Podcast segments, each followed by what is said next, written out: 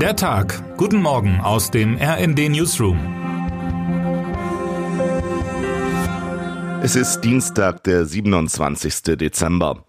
Es gibt sie noch, die guten Nachrichten. Eine deutete sich gestern im Laufe des Tages an. Zunächst machte Intensivmediziner Christian Karagianidis im RD-Interview Hoffnung, dass das Infektionsgeschehen von Covid-19 im kommenden Jahr keine größeren Probleme mehr verursachen dürfte.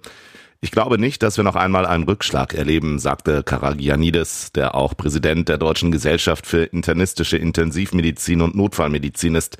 Später am Tag äußerte sich ein bekannter Virologe ähnlich überzeugt, wir erleben in diesem Winter die erste endemische Welle mit SARS-CoV-2. Nach meiner Einschätzung ist damit die Pandemie vorbei, sagte Christian Drosten, Leiter der Virologie an der Berliner Universitätsklinik Charité, dem Tagesspiegel. Ich weiß nicht, wie es Ihnen geht, aber in meinen Ohren klingt das sehr gut. Jede Krise, die im nächsten Jahr überwunden werden kann, hilft, denn noch bleiben genug andere Konflikte ungelöst, die uns auch 2023 beschäftigen dürften oder die uns erst bevorstehen. Ein Blick nach China zeigt, dass das Virus noch nicht aufgegeben hat. In der Volksrepublik hat die erste flächendeckende Corona-Welle das Gesundheitssystem überwältigt, wie Fabian Kretschmer berichtet. In den nächsten Monaten werden Hunderttausende Chinesinnen und Chinesen an Covid sterben. Vor allem die Hauptstadt Peking ist betroffen. Auslöser war eine radikale Kehrtwende in der Pandemiepolitik. Wir sind offenbar einen guten Schritt weiter und womöglich schon in der Endemie angekommen.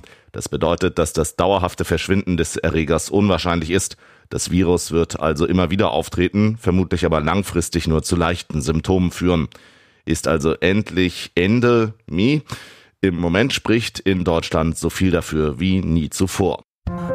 Wer heute wichtig wird. Gabriel Clemens gehört bei der Darts-WM in London zu den besten 32 Spielern. Heute Abend von 20 Uhr an wirft er um den Einzug in die nächste Runde. Und damit wünschen wir Ihnen einen guten Start in den Tag. Text Nils Thorausch, am Mikrofon Tim Britztrup. Mit rnd.de, der Webseite des Redaktionsnetzwerks Deutschland, halten wir Sie durchgehend auf dem neuesten Stand. Alle Artikel aus diesem Newsletter finden Sie immer auf rnd.de slash der Tag.